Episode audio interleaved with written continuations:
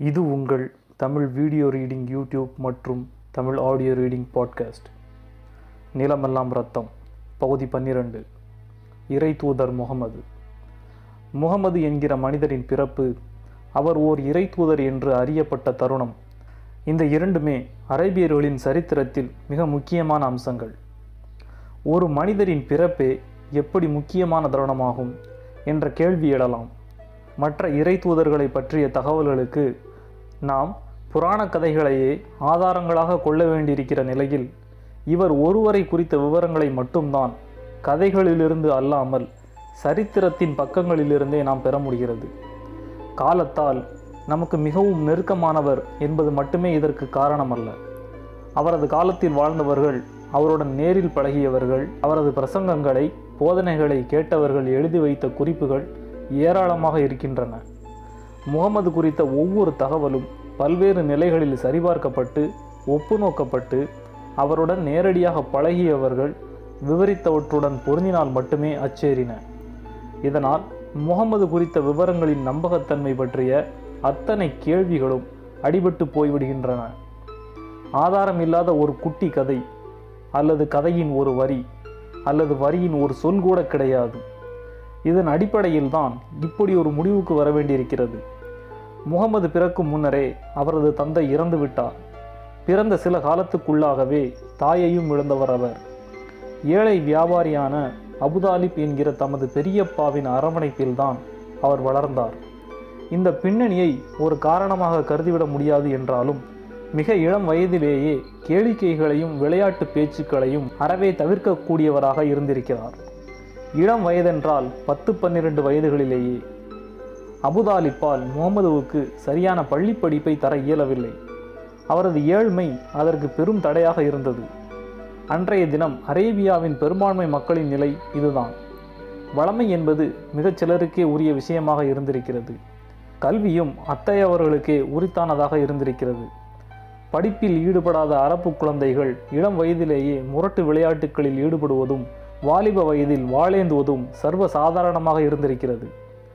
முகம்மதுவின் வயதில் இருந்த அத்தனை பிள்ளைகளும் வீதியில் ஆடிப்பாடி அடித்து பிடித்து விளையாடி கொண்டிருந்த காலத்தில் முகமது மட்டும் தனியே எதையோ சிந்தித்தபடி அமர்ந்திருப்பவராக இருந்திருக்கிறார்.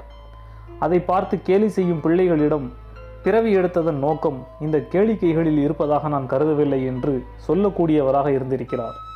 அவரது தனிமை விரும்பும் சுபாவத்தையும் எப்போதும் சிந்தித்தபடி இருக்கும் இயல்பையும் மிகச்சிறிய வயதிலிருந்தே மற்றவர்கள் கவனித்து வந்திருந்தாலும் அதை ஆன்மீகத்துடன் தொடர்புபடுத்தி அப்போதே யாரும் யோசித்ததில்லை.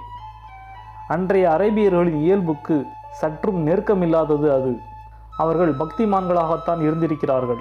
இப்ராஹிம் நபி கட்டுவித்த காஃபா என்கிற பல நூற்றாண்டுகள் புராதனமான வணக்கஸ்தலத்தை பயபக்தியுடன் வலம் வந்து வணங்குபவர்களாகத்தான் இருந்திருக்கிறார்கள்.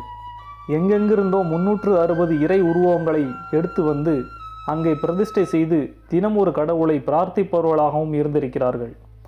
ஆனால் இந்த பக்தி பாதை முகமதுவின் ஆன்மீக பாதைக்கு சற்றும் சம்பந்தமில்லாததாக இருந்தது. துளியும் படிப்பறிவில்லாதவராக இருந்த முகமது தமக்குள் ஒடுங்கி அதன் மூலம் பெற்று இருந்த ஆன்மீக தேர்ச்சியை அநேகமாக யாராலுமே உணர இயலவில்லை.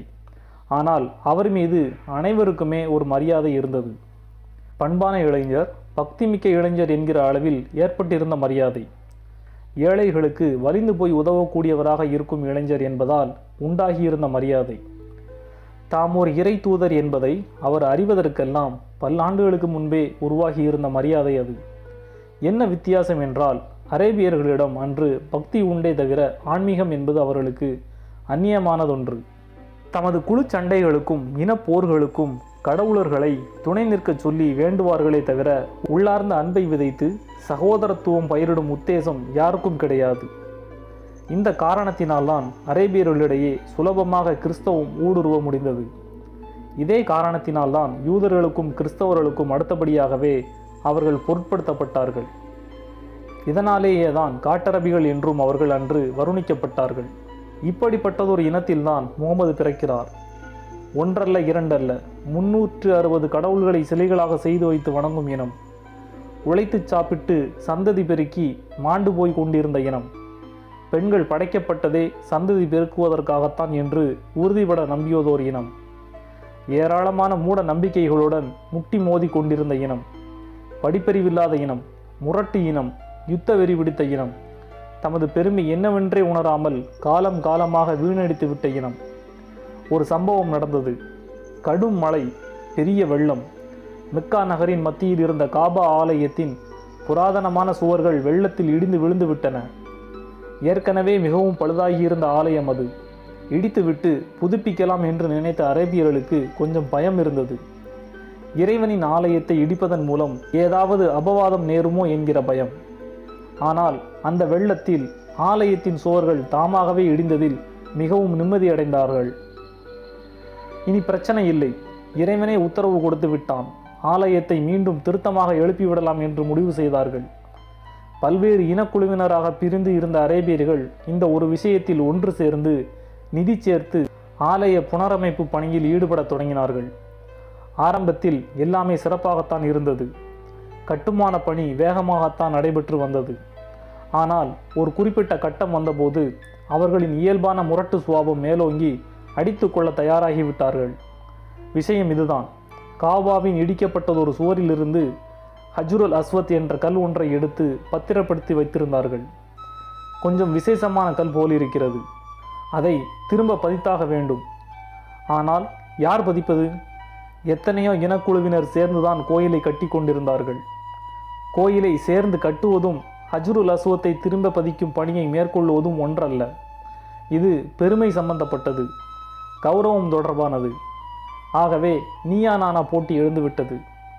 எந்த கணமும் மோதல் யுத்தமாகி இரத்தம் பெருகலாம் என்கிற நிலை. முன்னதாக இதேபோல் எத்தனையோ பல உப்பு பெறாத காரணங்களுக்காக வாழேந்தி தலை சீவியவர்களே அவர்கள். சமாதானமல்ல சண்டையே அவர்களின் அடையாளமாக இருந்தது.